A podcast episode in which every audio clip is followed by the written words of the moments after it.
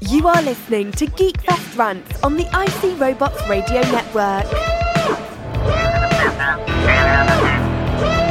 You have located Geekfest Rants, the entertainment podcast for genre geeks like you. Shall we play a game? Covering the world of vintage and current film and television since 2010. Game over, man. Game over. Featuring in depth conversations on sci fi, horror, fantasy, comics, toys, and conventions. So say we all. So say we all. And now sit back, relax, and enjoy today's show. As a quadriplegic, it must be frustrating for you, someone who liked to get things done with their hands. Here's the thing. Four guys murdered my wife. If I could find those men, I'd do it. What if I told you I could offer you something that would enable you to walk again? I call it STEM, a computer chip that has the potential to change everything. It's a new, better brain. I am STEM, the system operating your body for you. Can anybody else hear you? No, only you. May I point something out? In the drone surveillance footage, Serk Brantner, Marine Corps, address 414 Citrus, Newground. You'll need a plan. I got this. This doesn't seem like a well thought out plan. I need your permission to operate independently. Permission granted! Thank you.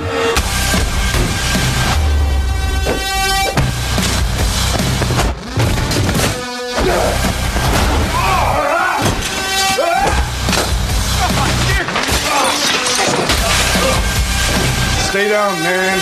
STEM, he's got a knife. I see that. We have a knife too. You now have full control again, Gray.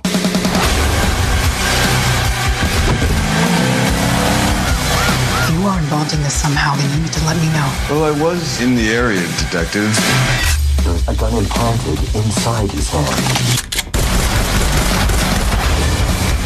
Stanley, what do you think I should do? Move, Gray. You are persistent. I cannot allow us to be killed. We are going to finish the job we started. You didn't know that I'm a ninja. While I am state of the art, I am not a ninja.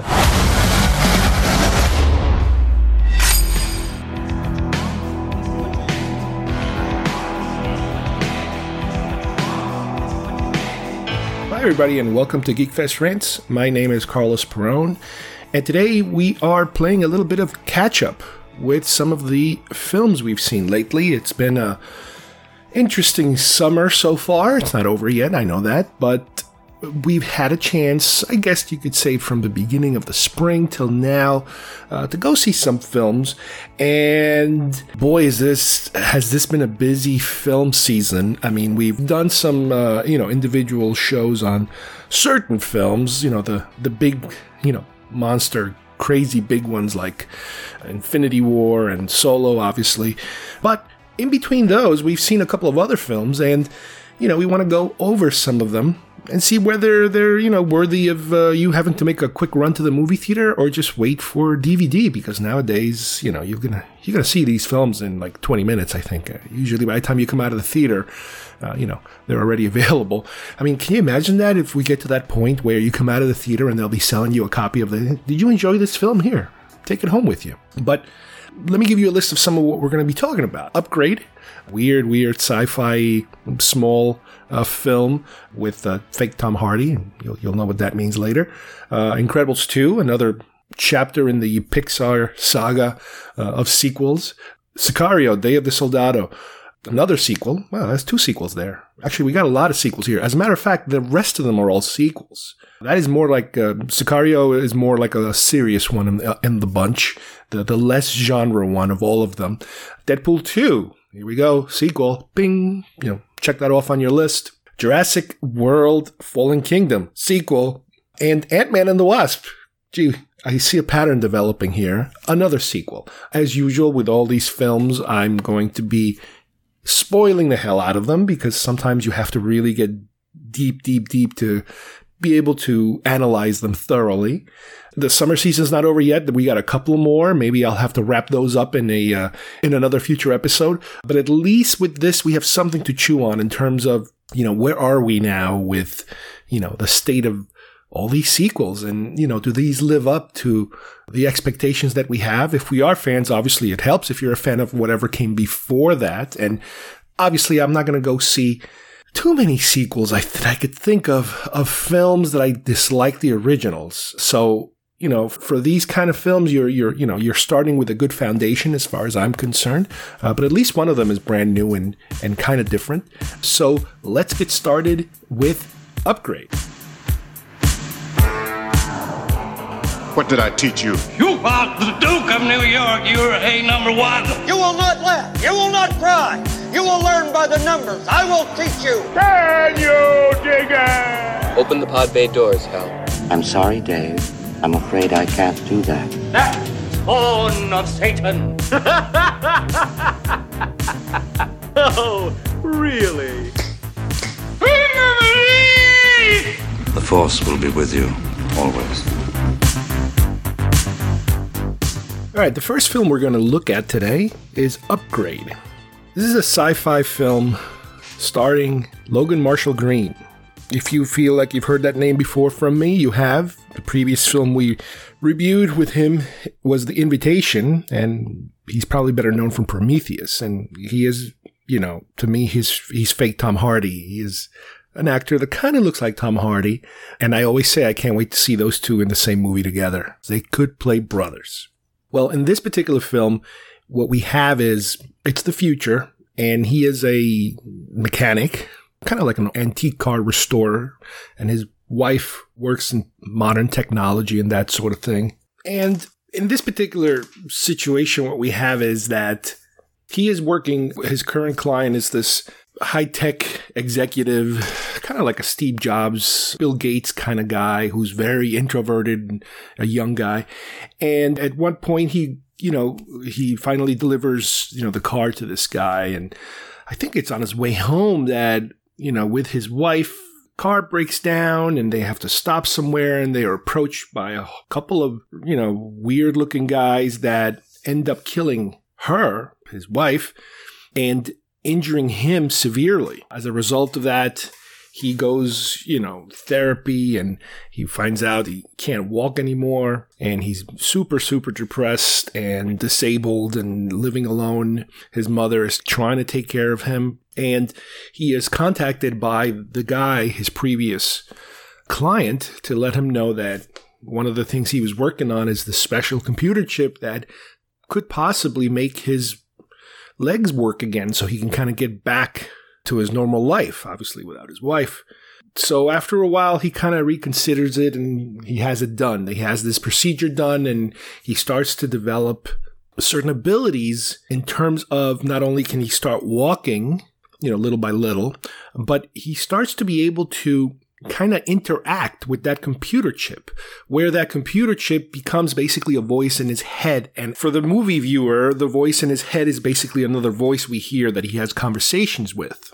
And the chip not only allows him to walk and do certain things, but it increases his regular abilities. The film's name is Upgrade, meaning it upgrades his normal condition, if you will, to the point where he can perform some really, really fantastic feats, if you will, because what's happening now is that he's looking into, he wants to find who killed his wife because there's just something wasn't right about it. And he starts to investigate, you know, the, the, the police contact him and he contacts the police and he's able to see the footage of the crime from like a drone that was like flying nearby. And he notices that it just doesn't look right. Certain things don't look right. It almost looks as if they gone they went after her first. So through the movie, he's investigating and investigating and getting into fights with these different criminals to be able to find the next criminal and that next criminal. And at the same time, we kind of see that there is a, a lead criminal, if you will, or at least the guy that uh, was in charge of the group including the guy who was physically there that he's trying to suspect that somebody's coming after him because he's trying they're, they're finding his gang members kind of showing up dead in places because Green's character is dispatching them one you know one by one. It's kind of like a revenge film you know if you can call it that. It's also a little bit like RoboCop you know him getting used to all his uh, powers and that sort of thing, but while still in control of his own body, but he's having these conversations with himself or this computer chip. And we get, you know, we finally get to a point in the film where, you know, we are at the end of his search and he finds the last guy and he's able to kill the last guy and then finds out that the last guy was working for the doctor that implanted the chip in the first place. So we do have that the man behind the man behind the man kind of moment. But what we also find out towards the end is that not only was it that this, this doctor purposely implanted the chip on him and purposely had this thing happen, but it wasn't so much him, but the chip itself. The hook of the movie is that the chip is basically an artificial intelligence, more or less, that is now wanting to do its own thing and was forcing the doctor, you know, to come up with this plan so that it could be able to be implanted into somebody. In other words, it was the chip's plan all along. And that's kind of how the movie ends, where he kills everybody. He even kills the cop that was trying to solve this case. And he kind of is now out there, you know, with the chip controlling him more or less. So it's an interesting film. It's it's a small film. It's an independent little film. I would say somewhat successful, not a blockbuster obviously, but you know, this is the type of thing where you would see a sequel, I'm pretty sure. This type of movie will find its way to Netflix super fast, I imagine, because it's a low budget film. And it's very economical, if you will, with, you know, the fact that this is taking place in the future, but not everything looks futuristic. Certain things do, like certain cars, certain technology, his home, you know, the, the technology in his home. But, you know, you, you kind of forgive a lot of the lack of super futuristic settings uh, because it's very subtle and you figure that's kind of how it is in reality, you know, you don't end up with, you know, Buck Rogers world overnight. You have, you know, it's not the Jetsons. Uh, you, you, it's little, little steps. And, and this kind of is good at that.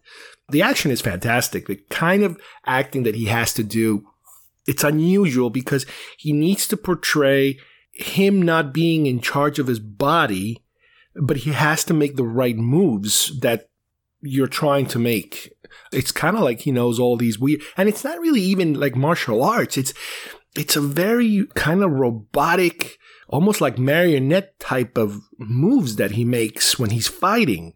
And he really has like no control of his body, but he needs to react through his voice and his eyes to what is happening around them. So there, there's a lot more than what you see here. And in terms of how I think this particular actor dealt with this role and prepared for this role. And I'm sure there must have been some kind of process that he had to go through, maybe with a trainer or something on how to portray those kind of moves. It's not, you know, this isn't like the Matrix in terms of all of a sudden, boom, an individual can have all these martial arts skills. No, this is different. Haven't seen it before. And not just because of the fact that the theme of the movie is similar to Robocop in terms of, you know, uh, an almost dead guy is infused with technology and he comes back as a different thing type of, you know, that kind of thing. No, I think it's how an actor has to physically change, you know, to do certain scenes that is really very, you know, top notch. And again, this guy as I mentioned before, Logan Marshall Green, he is kind of becoming, as far as I'm concerned, kind of like a cult actor. You know, I know we've had, and I've talked about this before, you know, I had my cult actors that I would follow. And, you know, unfortunately, my, my top cult actor passed away, Bill Paxton. But, you know, we still have, you know, Bruce Campbell and Lance Henriksen still around. And Michael Biehn is still around. And some of those guys are still floating around, not doing too much work. But here's a guy who seems to be kind of, you know, he's on this up and coming mode. He hasn't really hit it big. He's been in some pretty big films as far as uh, Prometheus goes, but he keeps kind of doing really good small work. you know, which is kind of neat. And, you know, I can't wait for this next. And I, I, will I'll say it a million times. I'm not going to be happy until it happens. They need to put him in a movie with Tom Hardy because those two, it's just, I, I, I bet you they would be great together. they should play brothers or twins or something. Even though Tom Hardy did a movie a while back where he played a twin and he played himself as the twin, you know, this could have been a better idea, maybe. Next film I want to talk about is The Incredibles 2. This was a very pleasant film, entertaining and never bored me for one minute. The opening short was really, really good, really weird and creepy. It was called Bao. And you might find some weird articles on the internet about it. And it was kind of strange at one moment because all of a sudden something happens and you're like, what the hell is going on here? You're like, is, am I watching the right film? Is this the right thing I'm supposed to be seeing? and then it kind of explains itself and it kind of makes sense and it's sweet and, you know, touching, you know, like, like most of these little shorts. But, uh, yeah, it, it was kind of weird at, at, at one moment where you're like, whoa. and you know, I won't spoil it like I spoil everything else uh, for you guys. But The Incredibles. Let's go back to the story. It's continuation of the previous story this time around because the, the superheroes are all kind of on lockdown. They're not allowed to go around being superheroes anymore because they cause too much damage. You know, everything that they do, they destroy too many things. So in this case, again, a very wealthy individual who wants to continue crime fighting, wants to have Mrs. Incredible, you know, come out and work on some crime fighting while Mr. Incredible stays home. So you get that dual type of thing where Mr. Incredible is having really difficult time taking care of the kids because that's something that uh, Mrs. Incredible would do. But, you know, you, you go through this whole process. And again, you know what? It's really not that, as far as I'm concerned, it's not that important, you know, what the plot is in terms of, you know, it's, it's, it's Pixar. It's going to be simple. It's a sequel. So you kind of not going to see anything that in- incredibly, incredibly new and fresh. Uh, it's kind of more the same. Some of the same characters. Frozone comes back and it, you know, he does his thing and it's cute and it's fun. And don't get me wrong. I had fun in the movie. I was not bored. It was just fun to watch. But I don't know. I don't know. I think I'm, I think I'm kind of outgrowing Pixar films. We used to see them all the time. We used to look forward to them like it was the next big thing. And now it's kind of like, uh, yeah, it's another Pixar. Oh, okay. Well, what is it? It's Frozen or it's this or it's that. And you're like, yeah, okay, whatever. it, it really doesn't excite me that much anymore. Yes, there was a period where I would watch them no matter what. And then there was a period I would watch them for the kids because it was, it was a great age kind of movie to bring kids to. You know, it's in their age range, but even the kids now have kind of moved on to bigger and better things. Granted, Sometimes they want to see these Pixar films, sometimes they don't really care much. This one was one that they both wanted to see. But the best I could tell you is it's not a bad film. Can you wait for it for DVD? Sure. Most of these films you can probably wait for DVD. There really hasn't been anything so far this summer that completely blew me out of the water. Some I will see on the. Th- I mean, most of these I'm seeing in the theater. I'm, you know, I'm guilty of of of not following my own advice, but I don't want to say it's easily forgettable, but in the summer, I don't know if it's because it's the summer or because it's just the, the volume of movies. There's just so many movies coming in and out here that you're like, yes, go to the next one. Yes, and go to the next one. Yes, and go to the next. You know, it's it's a constant barrage of films coming out. And this one, you know, if you're looking for something new, innovative, it's really not there. It's good, but it's not new and it's not innovative. It's it's more of the Incredibles, and, and you know that that's something that's not bad, but it just doesn't blow you away. So that's my most uh, schizophrenic review of a film I could come up with. now, if you want something a little more serious, I'm going to suggest Sicario: Day of the Soldado, which is the sequel to Sicario this is completely a serious. this is not a kid's film whatsoever. It's a crime drama, just like the first film. Now, in the first film, uh, again, if you remember the story, and it also, you know, with the first one, you had not only Benicio del Toro as the the assassin, you had James Brolin as the uh, the government CIA agent, and you had Emily Blunt as the police official that is brought in. And again, if you remember the original one, the hook on the original one was that the only reason she's brought in is so that the CIA can do stuff within the you know the borders of our own country and can do it legally. She's there as an observer, even though she's led to believe that she's there to help them solve these particular crimes. But the, the hook of the movie, uh, you know, the fact Uh, when you get to the the ending is that you find out that the only reason they brought her in was just for as a legal technicality that they don't want her interfering they don't want her solving any crimes they don't want her arresting anyone they just want her to sit there and be quiet and just show up so they can legally have her there. And that what's happening with the hired killer the del toro's character who is supposed to be i guess representing a colombian interest or at least he worked for colombian cartel is that he's just there to make sure that the Mexican cartel gets knocked out. This way, they can allow the Colombian cartel to kind of take over that particular territory, if you will, which kind of throws everything into a tizzy in terms of, well, what the hell is the point of all this war that they're fighting if they're just substituting one with another? Well, that also, you know, brings you the bigger scope of, you know, the political aspect of this whole thing, which was very good in the original one.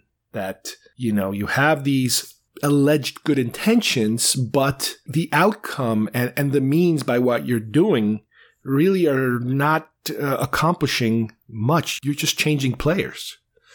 This second film deals with a series of incidents that take place early in the film. One incident has to do with uh, some immigrants who are crossing the border, and one of them runs off to the side, and all of a sudden, he doesn't exactly look too much like the rest of the immigrants, and he starts to speak in a foreign language and he detonates something, some kind of vest he's wearing or a bomb or something, and he blows himself up along with some other police that are trying to arrest him.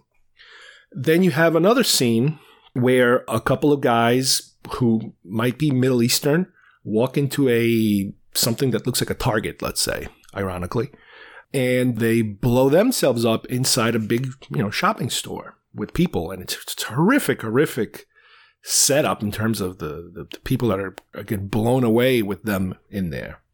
So they're putting you in a place in the beginning of this film where you know you just cannot help to notice the politics of what they're presenting to you. And this is something that is very weird or was a very weird experience because when I watched this I watched this film with my dad and my son because you know, my dad likes political, you know, crime movies and that sort of thing. And my son kind of likes them a little bit. And he saw the first one, so he was, you know, he wanted to see the second one.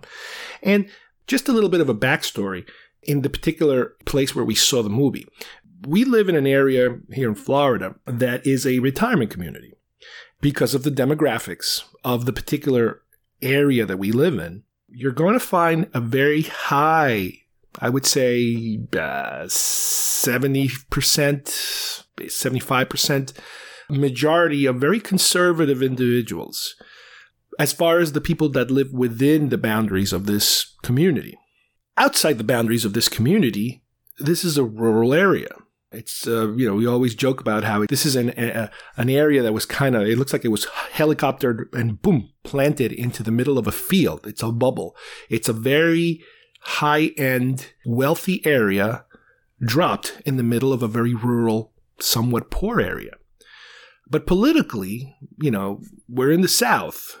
You have a, a very conservative concentration of both people that live within the bubble that are very wealthy and people that live outside the bubble that are very poor. However, what unites those two extremes is their conservative beliefs.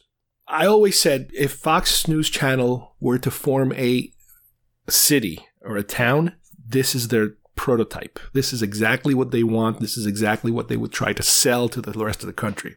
You walk down the streets here, you go to the stores within the community, and all you hear is Fox News. The newspapers are very conservative. Uh, their writers, their stories, even their cartoons, they're all very conservative. Uh, so you have a definite flavor of what you're dealing with. Now, just the mere fact alone that you're dealing with a retirement community, because of the, the age demographic, you're dealing with people that are traditionally they're kind of done with whatever it is that they were doing, most of them. And they would like to kind of live their lives as undisturbed as possible. Whatever lifestyle they're used to, they would like to kind of keep it frozen in that manner. They don't like change. They don't like new things. They don't like different things. Again, that goes hand in hand with whether you're conservative or liberal. Liberals traditionally are more open to new things. Conservatives, they just want to keep it the way it is or bring it back to what it was. That's just the way it is. So I'm giving you this background because we are in a very political era right now. You could call it toxic in a way. We've we've done an episode about toxic fandom, but this isn't really fandom. But in a way, po- politics is a sort of fandom to some people. So I get to witness the things that you kind of see on TV, the extreme stories that happen, you know, due to the political nature of things. I get to see that all the time. So we're watching this movie and in the beginning of the movie, you know, they're they're setting it up. They're giving you, okay, well, these bad things are happening, and they're dispatching Josh Brolin. I keep calling him James, but I keep confusing it with his father, James.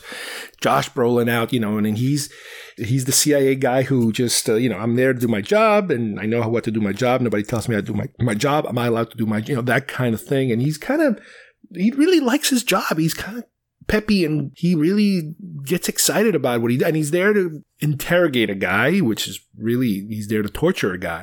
Uh, and he brings in Benicio del Toro.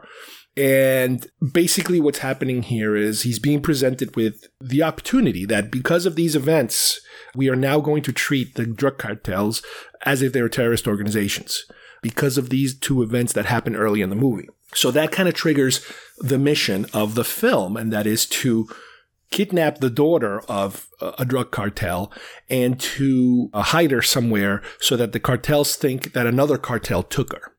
And that will hopefully get them to start fighting each other uh, while we kind of quietly stay off to the sides. Now, we also have to remember that the thing that makes, uh, you know, Benicio del Toro's character his backstory is that his family was killed by another cartel, and that's the, the, revenge that he gets at the end of the first film. He's able to kill the guy that ordered his family's execution. So, in this film, what was weird was that in the, the whole setup of the film is very one sided in terms of we have to protect ourselves from these people that are coming over. Now, these people are being kind of lumped together in terms of the immigrants that are coming over the border are lumped in the same group as a terrorist that is trying to sneak over the border, or terrorists that not necessarily are sneaking over the border, uh, that are showing up in other places. They're kind of lumping them all together. And as we were watching these scenes of, you know, the, the interactions with people, we kept, we, I kept hearing people chuckling around me. Different, not just one person, but different people. And it was kind of like, they're painting this picture in the film in the beginning of, oh my God, we got to do something about these, let's say Mexicans, for example, that are coming over. And you get that chuckle happening over here, a little chuckle happening over. there. These are very like serious scenes we're watching and people are chuckling. It's like kind of weird. Then later in the movie, as the movie progresses and Del Toro's character he's been given the order to kill everybody. The mission is kind of going not exactly where they want it to go, and they need to get rid of everybody in that area that, you know, that his team is with, meaning the girl. So they do end up killing a whole bunch of people, and the girl is the last one. And he doesn't. He doesn't want to kill her for some reason. He just doesn't want to kill her. Now, she's not exactly an angel. You know, she knows she's the daughter of a of, of a drug guy, and we were giving her backstory a little bit about how she kind of takes advantage of that. But for whatever reason, he just cannot do it. She's she's a girl. She's a young. She's a minor, and that kind of puts him at odds with everybody else. All of a sudden, he has to go off the mission and try to protect her. Because at the same time, you have the, uh, the other drug cartels are coming after him. And while all this is happening, we're also being told a secondary story of a kid that lives on the US side of the border who becomes a runner. He's helping, you know, he's, he, you know, for money, he's a coyote. People pay him to bring people over to the other side.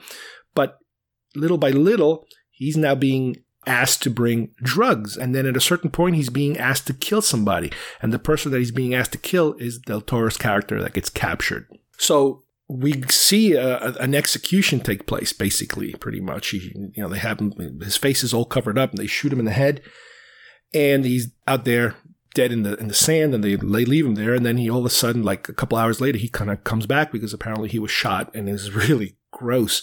He was shot from one side of his face to the other like through the cheeks. So the bullet did not hit his head it hit his his mouth more or less. So he's able to get out of there and get away. And the girl is also at the last minute saved by Brolin's character. He knows he's in trouble now because he's gonna he's gonna protect her too. He's gonna deliver her somewhere, and he won't kill her like she he was ordered. And that's what happens near the end of the movie is that you have a kind of a reversal where the government official is saying that hey, guess what? The uh, the guys that blew up that department store. They're not Mexicans. They're not immigrants. They're citizens, you know, from New Jersey, ironically. So it kind of flips the movie in terms of wait a minute. And there and, and he's like but what's going on? You know this is the whole this is the whole reason why we're doing this. And they're like it doesn't they're and they're basically saying it doesn't really matter. So at that point you realize that's it. It doesn't really matter. This was just an excuse to do something else. And that is the message of the movie as far as i'm concerned is that, that you're presented with some horrific acts and somebody is able to manipulate those acts to motivate you to do something else. You later find out that you've been duped you've been duped and you know what was done uh, was not you know the plan that was not the end of the plan. So you're left with benicio del toro is on the run. He's out free. We don't know what happens to brolin because he disobeyed orders. The whole mission is shut down and it's all within the same administration taking place. Obviously they leave it open for another sequel and I think they are already working on one. And at the end of this film, Del Toro is meeting with the kid that shot him in the face it almost looks like he's going to take him on under his wing as an assassin. Again, very, very heavy, heavy, not a very family friendly film. But I do remember after watching the movie, I hadn't mentioned a thing. I didn't mention anything. My son comes up to me and goes like, did you notice that people were laughing in the beginning of the film? I'm like, yeah, that was kind of, he's like, that felt so strange to, to have adults, not stupid kids, but grown ups chuckling and laughing during a very seriously scary kind of material. But obviously, when the story gets flipped, where you find out that the beginning is just a diversion, it's just an excuse to do something different, which is the hook of this particular chapter of the story that we're being told. There's no chuckling there. They kind of kept quiet. All those individuals, all of a sudden, they're like, uh. so, yeah, that was a very unusual reaction. Maybe not as unusual. Again, based on where I live, nah, I guess not. I mean, you, you kind of do all of a sudden, again, I mentioned before, in the last couple of years, people that would normally keep quiet about certain things are very, very vocal about things and they feel that the type of things that they would say behind closed doors when no one's watching, they can now go and say it publicly for everyone to hear. I like this movie. I don't think it's as good as the first. The first was uh, it just felt creepier and it felt it had a different feel to it. It was the, by the director of Blade Runner uh, 2049, the first one. This one was a different director, but it's a good continuation to that story. And I really can't wait for a third one because I have a I could have sworn I heard something about them be, bringing Emily Blunt back. So that that would be an interesting one to see how they go in that direction. And Benicio del Toro, he's just amazing in this particular character. In The Last Jedi, his character was such a waste of time and it was just a bad impression of something. This one is dead on. He, he, he has to play those serious roles. I would say this is probably one of his best. The usual suspects, if you want to throw some humor into his performance, perfect. He's just awesome in the usual suspects. But this one is one that I definitely would recommend anyone watching, you know, if you like serious kind of films. Up next, we had a chance to see Deadpool 2. This is one that, you know, we very much enjoyed the first one, and we were anticipating basically more of the same.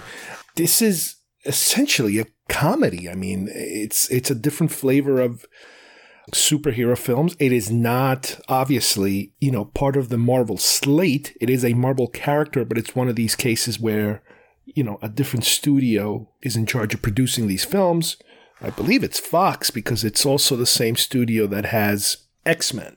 And that's how the connection, you know, you got your connection from. He's kind of part of that family, if you will.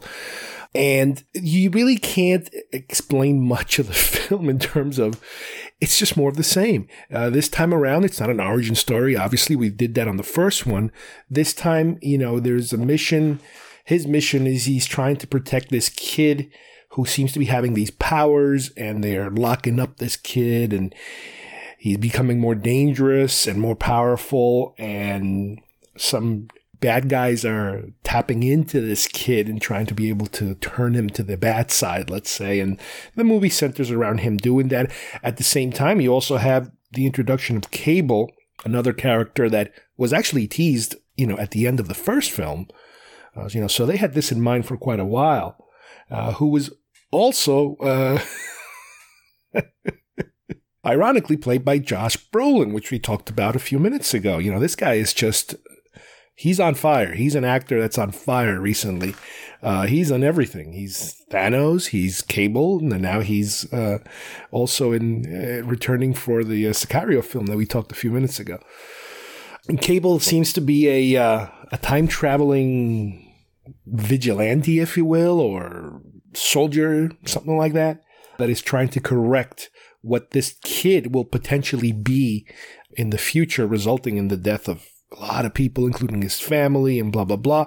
So he's kind of trying to at first kill this kid because he wants to stop him from becoming what he will most likely become. But Deadpool is the one who's trying to convince him that he can change the kid. But in all reality, this kind of a movie, the, the plot really doesn't matter much because it's a comedy. All the staged gags that they have are dead on. It fits so perfectly for this movie he assembles a team which is going to be X Force, which will be, you know, part of another future movie that they're going to come up with. And again, this is all, you know, if you're into comics, you kind of understand where this is going and where it's coming from. But for myself, who I'm not, you know, very familiar with uh, the history of these characters, you know, it's a good way of giving me something new and makes it interesting. This is also the movie where they kind of realized a couple years ago that, hey, we can probably go the comedic route. And at the time, I remember when Deadpool came out and it was such a huge hit, there was buzz going around Hollywood, you know, all the studios, especially any studio that had any form of superhero kind of property under their belt that maybe we should go the comedic routes. And, and, you know, I think that was around the time of Suicide Squad where they were kind of like, I don't know if they did it for real or it was coincidence or maybe I'm just imagining it, but it, maybe it was just a, a rumor that, hey, maybe we can kind of reshoot some of this and add a little more comedy to it because look what Deadpool did.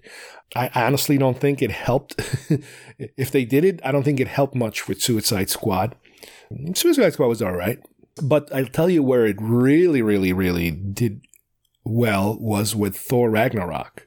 I never would have expected them to go in the direction they did with Ragnarok and hiring the director that they picked, the guy who did what we do in the shadows, I think it's called, or in the dark, something like it's a vampire. It's a it's a comedy vampire documentary, which is bizarre, and and and it's the last thing I would imagine anybody saying that's the guy I want to direct the next superhero film. It blows me away. I love the film. It's an excellent film. And then when they did Ragnarok, I was like, oh my God, they actually pulled it off. They took, you know, a, a more serious, if you will, not the most serious, but a more serious character from the Marvel slate and when comedic and it works. It worked really well. And it kind of seems to be carrying on. He seems to be a crossover kind of uh, Guardians of the Galaxy level comedy type of uh, character. You know, not just from the start, like, you know, they try to keep that. But Deadpool is what kind of started it all, I believe, and that's when everybody was going crazy. They kind of, you know, they, they kind of settled down. These these things kind of happen when something new pops up everybody overreacts and, and, and the business itself overreacts in terms of saying that's that's the way to go. That's where the money is. Everybody you know redirect all our ships in that direction. And then they kind of okay let's course correct and go back to where they were.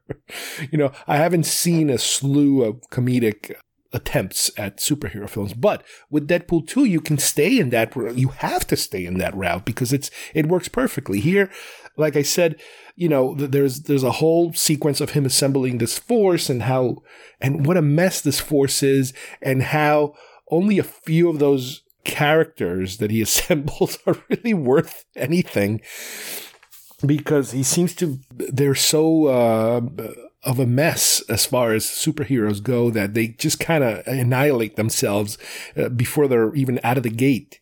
There's a chemistry that Ryan Reynolds has with his cast and the way that he plays this character. And in this particular film, there are so many returns to things that he was kind of grinding on in the first film having to do with his dislike of Hugh Jackman and, and Wolverine. I guess Wolverine is more like it because it's the character. He's he, everybody is in character, obviously, and how in some of the bonus scenes at the end of the film they were able to work in so many weird stuff having to do with Hugh Jackman, having to do with X Men Origins.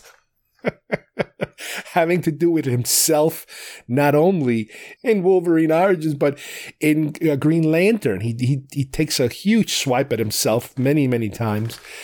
But in the film, they also do this thing where he kind of, you have to go through some dramatic growth. And in this film, a lot of it centers around the fact that his girlfriend is killed and, and he can't seem, you know, he can't seem to connect with her, you know, in a, in a, in a spiritual level or something like that, where he's trying to talk to her and he's trying to talk to him and whatever.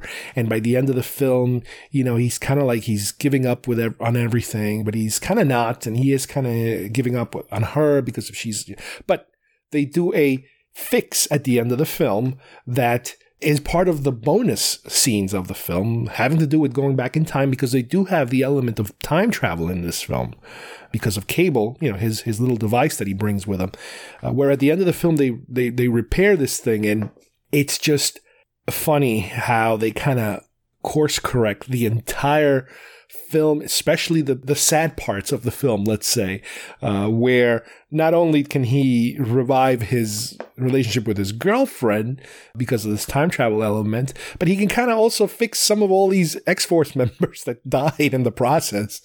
I'm going to assume that it's it wasn't just a joke. You know, I'm going to assume that come the third film or even the X Force film that they're apparently planning, that these things are going to hold, that th- these things happen because it's in the film that it wasn't just a gag.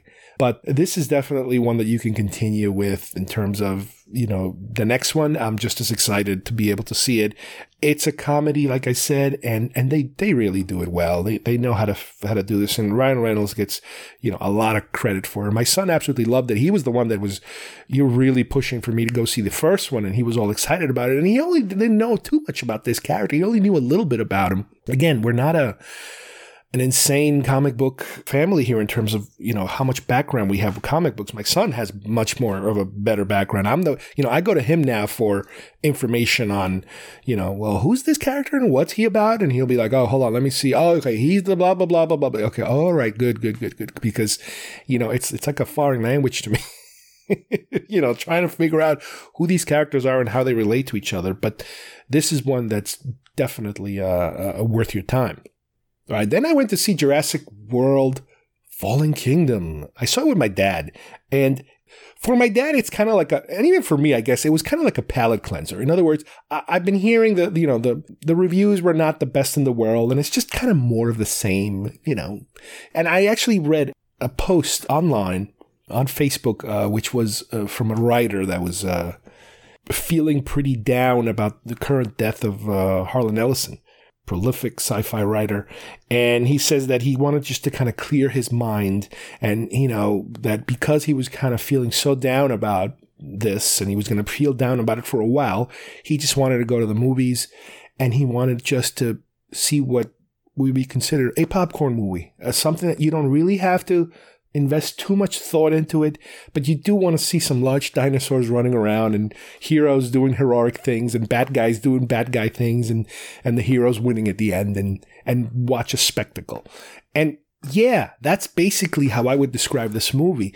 The franchise itself seems to be, I don't want to say suffering, but mimicking, or, or I guess, the beats of the original franchise this is something I, that I've talked about, you know, having to do with Star Wars films, especially the modern Star Wars films, the, the newer trilogies, that how they purposely try to follow the beats of the original. Uh, well, here, I think you're going through the same paces. Uh, you know, with, with, with the original Jurassic Park, it was, oh my God, this is the greatest thing I've ever seen before. It totally blew everyone away. It was an original concept. Granted, you know, the dinosaur films or a dinosaur film is nothing that's inventive in terms of you know, I grew up with the Ray Harryhausen films where you had dinosaurs in them sometimes.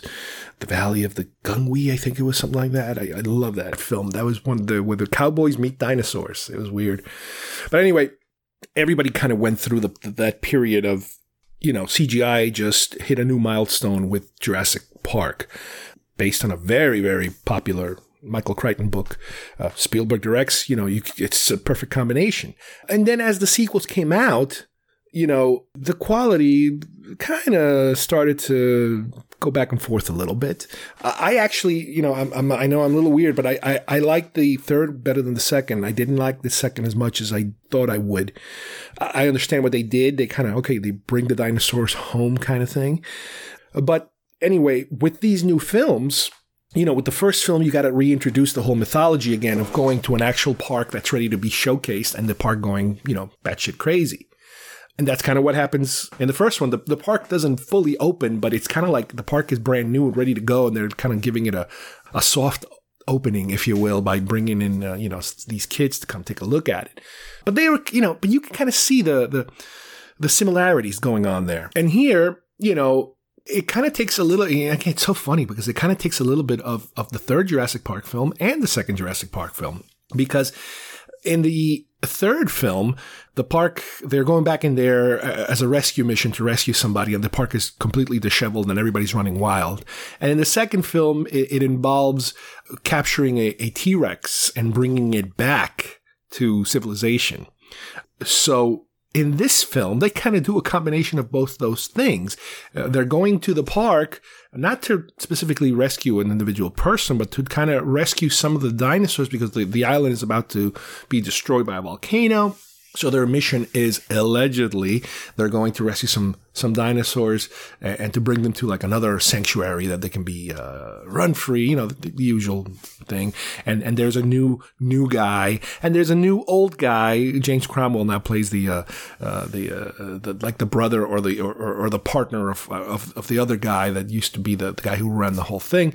But the younger representative, the very friendly looking guy who then turns out to be the bad guy of the film, you know, you could see it, you could see it coming a mile away.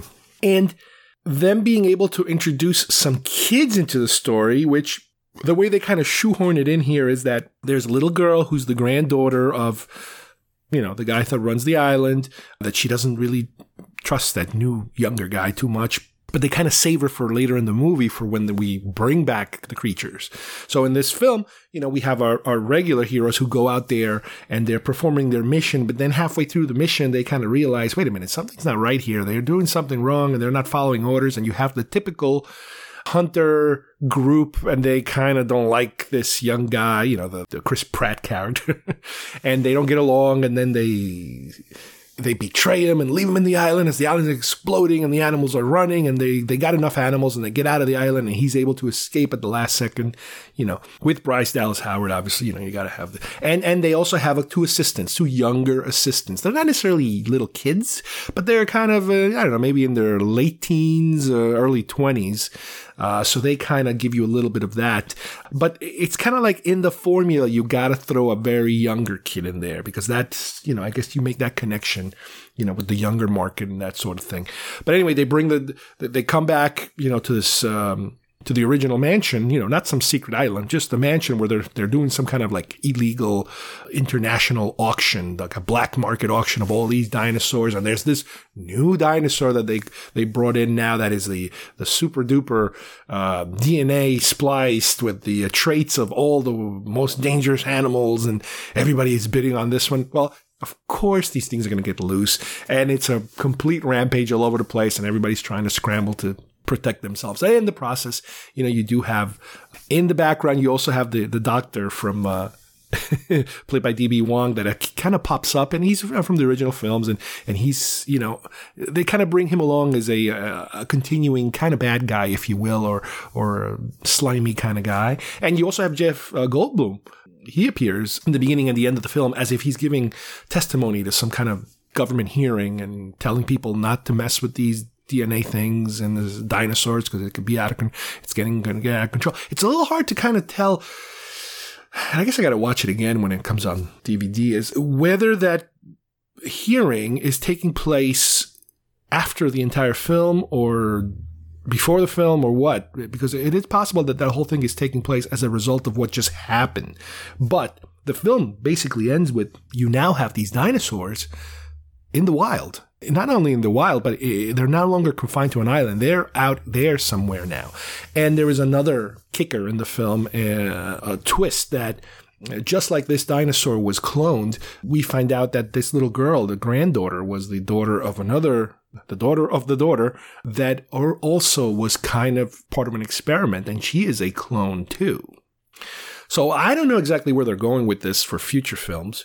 I remember when the first film was being put together, they had leaked some kind of art having to do with how originally the script had to do with dinosaur human hybrids. And they had drawings, conceptual drawings of that. And that was supposed to be the main thing, you know, the main, it wasn't so much that it was just plain old dinosaurs, but some kind of human dinosaur hybrid. And I'm wondering now if maybe they kind of want to head in that direction now that they have two movies under their belt, you know, just to make it different, which I, I mean, I don't blame them. You just don't want to keep repeating the same thing over and over again. But with that said, this is the type of movie where I did not walk into being completely critical of how they're going to scientifically keep me entertained and, and make things very plausible. No, I wanted to just see dinosaurs really. running around, people eating people, and people chasing the dinosaurs, and people ch- running away from that. You know, it's exactly like that writer said on that post. Is I just want to relax and watch a fun movie. You know, I don't want to have to think about it too much. This is like the opposite of Sicario. Sicario is a super serious film that you, makes you think and it is not sci-fi kind of intellectually, you know, challenging. It's not like Annihilation. Sicario is more real, like the real stuff, that, which is very scary, you know, because the real stuff is really more scary than the fantastical stuff. This is just plain popcorn. It is popcorn. That's what you're watching. You're sitting there and you're enjoying these amazing special effects. The characters, they're pretty, you know, they're comfortable characters to watch. It's it's uh, it's comfort food. It's it's you, you're giving yourself up to this film to like okay, just do do your thing, and you know uh, you're not bored. It's it's a fast paced film. You know they do their best with the character development, which you you don't care much about. To tell you the truth, Chris Pratt is again, he's a, he's a perfect character for this sort of film. He's a perfect actor for this kind of thing. You know, he's in Guardians and he's there. You know, he's kind of this same character, more or less. He's this wisecracking, jokey, not always uh, 100% there kind of guy. But I'm going to say that as far as I'm concerned, this was a good sequel. It gave you basically more of the same, if you like, what came first. There are sequels that completely blow you away, that you would consider to be so much better than the first films. Not that the first films were bad, but just that the sequels are so much better. That is a rare thing. It doesn't happen too often. It's great when it happens. It's a wonderful bonus, if you will, when it happens. But in this case, you're dealing with just more of the same. It's almost like you're watching a television show where this is just another episode of more of the same. And here, the same is good. So I would definitely recommend it. For our last film, so far because the summer's really not even over yet, and I, I, just felt like I needed to stop at a certain point and catch up. Uh, we, you know, with letting you know what some of these films are like. We went to see Ant Man and the Wasp. Uh, this was a full family film for us. Uh, the whole family went. We didn't bother with 3D this time. It was like, you know what? I don't really care at this point. If I can see it in 3D, great. If not, no big deal. And what's happening in, in my local theaters, I don't know if I mentioned it, is that 3D is kind of going downhill. I don't know if it's happening in the entire country, but it's definitely happening here. Where we used to have a movie theater that would screen, let's say one, one screen had 3D show and the other screen would have a regular 2D show. Now what they're doing is they're just throwing a 3D screening right in the middle. So, for example, they'll have two 2D screenings followed by a 3D followed by another two 2D screenings. So they're not even giving it its own screen. They're kind of shoehorning it in there because it's diminishing. Now, granted, I live in an area, as I mentioned before, that it's a retirement community. Uh, the H, the H demographic is people that really don't uh, care about 3D. Some of them probably don't even understand 3D. So it's not that popular. Again, I don't know if, if it's also declining in the same manner, you know, nationwide. But anyway, the point is, I, at this point I didn't really care because it was it's just Ant Man. You know, it's not like I'm watching Star Wars or something. You know, if it's Star Wars, I really make a point for it. If I happen, if the only show that happens to be available is a 3D show, yeah, sure, I'll I'll I'll, I'll spend the extra couple bucks for the 3D. That's fine, no big deal. But anyway, Ant Man, as I mentioned a little earlier, is a different flavor of Marvel film we seem to have the three flavors now the very serious, the fantastical, otherworldly, and the lighter, kitty, kitty ish comedic kind. And in this particular flavor, the, the lighter comedic, you know, kitty kind, uh, you have Ant Man, you have Guardians of the Galaxy, you had Thor Ragnarok that kind of dipped into that world a little bit, quite a bit in this last film. But with Ant Man, I, I think it's probably one of the safest ones of all. If as far as being mo- most the one that's most young kids accessible. Even though Guardians of the Galaxy is in that realm, it can get a little serious too, even though it's very jokey. But Ant Man is kind of like, I think, where they purposely want to start you off with as far as young kids are concerned. It's very smart, you know, business wise again, uh, this is a sequel, so we already got through the origin story part of this film, where he uh, uh, hooks up with Michael Douglas, and uh, uh, he's been in jail for burglary, and uh, and he's trying to turn his life around. He's got a he's. He's got a daughter. He's trying to be a nice, a good father, and and at the same time, you know, he's all of a sudden he's part of this. He's wearing this Ant Man suit that he's helping uh, Michael Douglas, you know, uh, with this other bad guy that's a, you know was a partner of Michael Douglas, you know, kind of like a kind of like a like an Iron Man ish kind of background, if you will, you know, the, the evil partner that uh, that kind of thing. But anyway, in this film, uh, it's a continuation that we kind of got a little bit of a feel of where it was going the next time because they introduced a secondary character, a daughter of Michael Douglas, played by Evangeline Lilly, who is the Wasp. Again, this is all Marvel history, comic book history. So, you know, for me, it's all new. Everything's new to me. Everything is brand new. I don't, I don't uh, know where it comes from. I don't know the history. However, what's really interesting about this film is that, and this is one of the best things about Marvel is that they're able to kind of interweave all these different films, especially what we're coming off of, uh, uh, Infinity War, a very downer of a film, a very, uh, you know, punch the stomach to everybody. Granted, everybody should know this is not the end. There's no way in hell this is the end. But story wise, this is very interesting because in this particular story, Pym is still, uh, which is um, Michael Douglas' character, he's still on the run. You know, the police are after him because, you know, all the experiments he's been performing and blah, blah, blah. And Paul Rudd is under house arrest, you know, Ant Man. And, uh, you know, he, he has to figure out a way of sneaking out to help him because he's trying to see if he can get his wife back. His wife, we learned in the original film that she was lost. They were chasing like a missile or something. And in the process, in order for her to be able to get inside the missile, she had to get so small that she had to enter the quantum realm, and which is something that's going to play, I believe, an important role in the Infinity War sequel. This is an area where I believe it's going to turn into some kind of an untouchable area where Thanos' uh, effects of his, you know, get rid of half the population of everything, he is untouched in that area so in this particular film, we're dealing with, you know, in the process of trying to rescue his wife, another potential bad guy pops up. Uh, I think they call it Ghost or the Ghost or something like that. And which really, when you think about it, it's kind of a little bit of a throwaway bad guy. There is a history between Pym and another scientist played by Laurence Fishburne that does have a connection to Ghost. He was kind of helping her get rid of these powers that she apparently got, you know, not because she wanted them, but it was some freak accident that happened. And she is just doing all this to kind of get rid of her powers, but in the process, she's hurting people, you know, that kind of thing. Again, no big deal.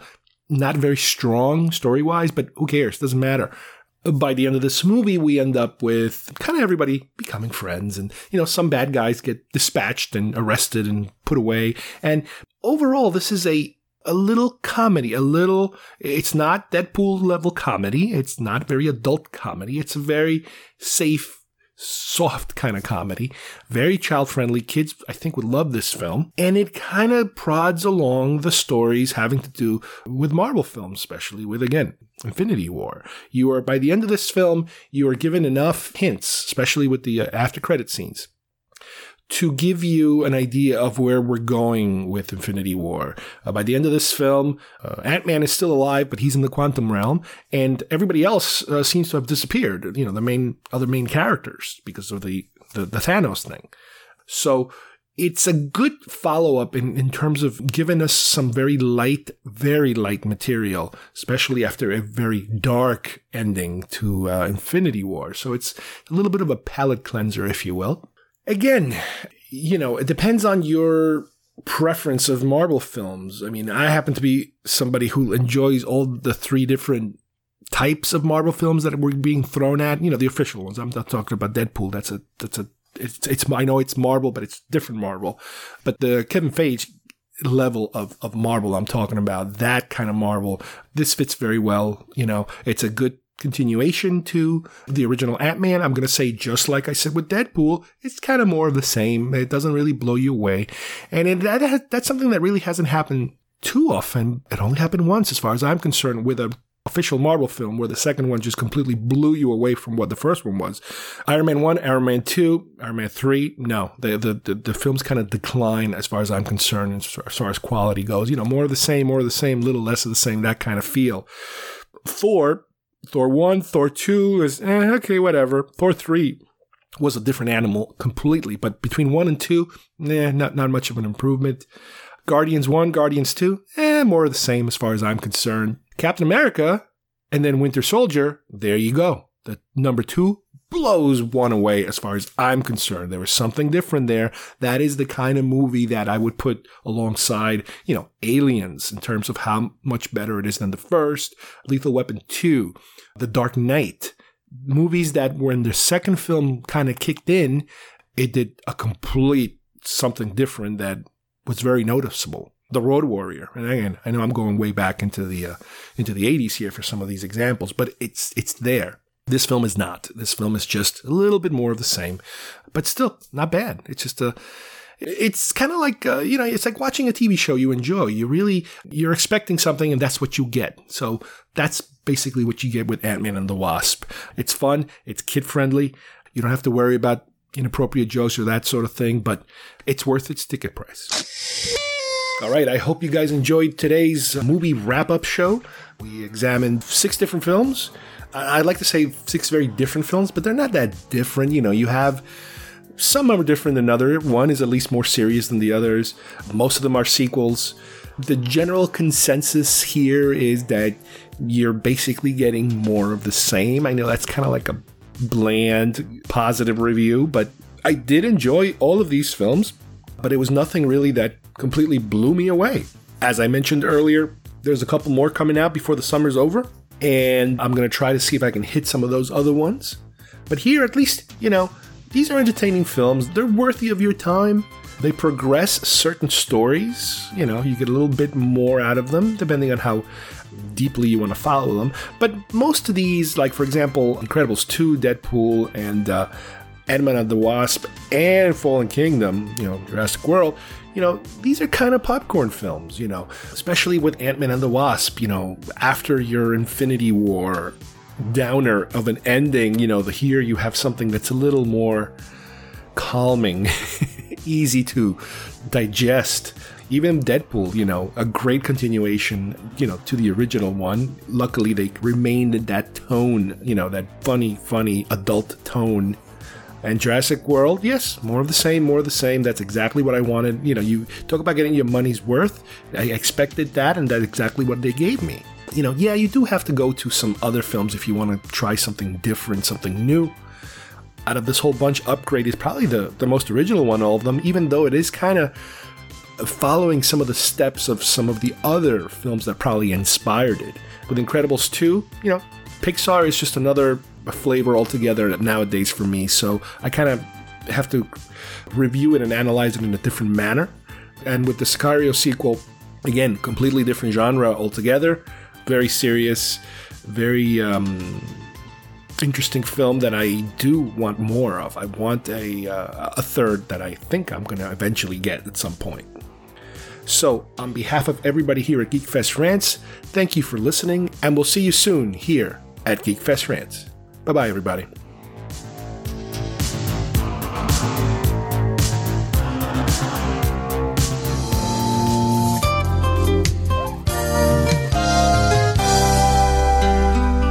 Hello there. Welcome back. I'm glad you could join me today. Let's just dive right in and run all the colors across the screen that you'll need to paint along with me. I have my regular old canvas here, wet and ready to go. Now, let's grab our trusty two inch brush here. Whack that off real good. Just beat it like it owes you money. We're gonna get a little dab of our yellow snow here. We're gonna mix that with just another little dab of our Betty White.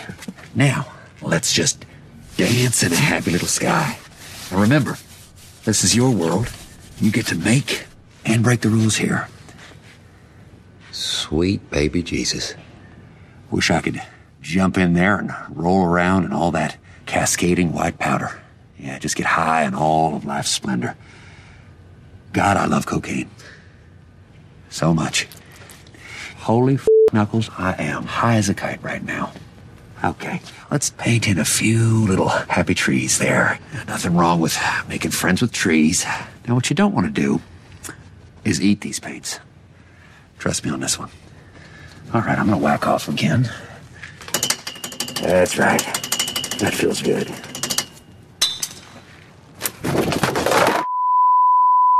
Would you look at that? It seems like we have ourselves a finished painting. So, from our family to yours, keep your pants dry, your dreams wet, and remember, hugs, not drugs.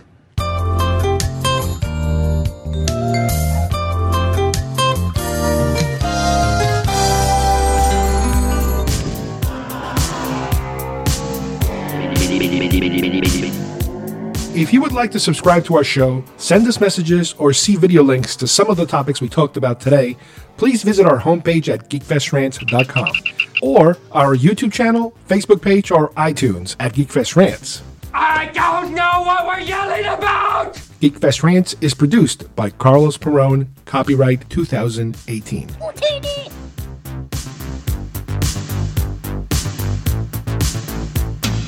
This broadcast is part of the IC Robots Radio Network. Visit icrobots.com for this and many other nerd slash nostalgia related podcasts. You won't be sorry for long.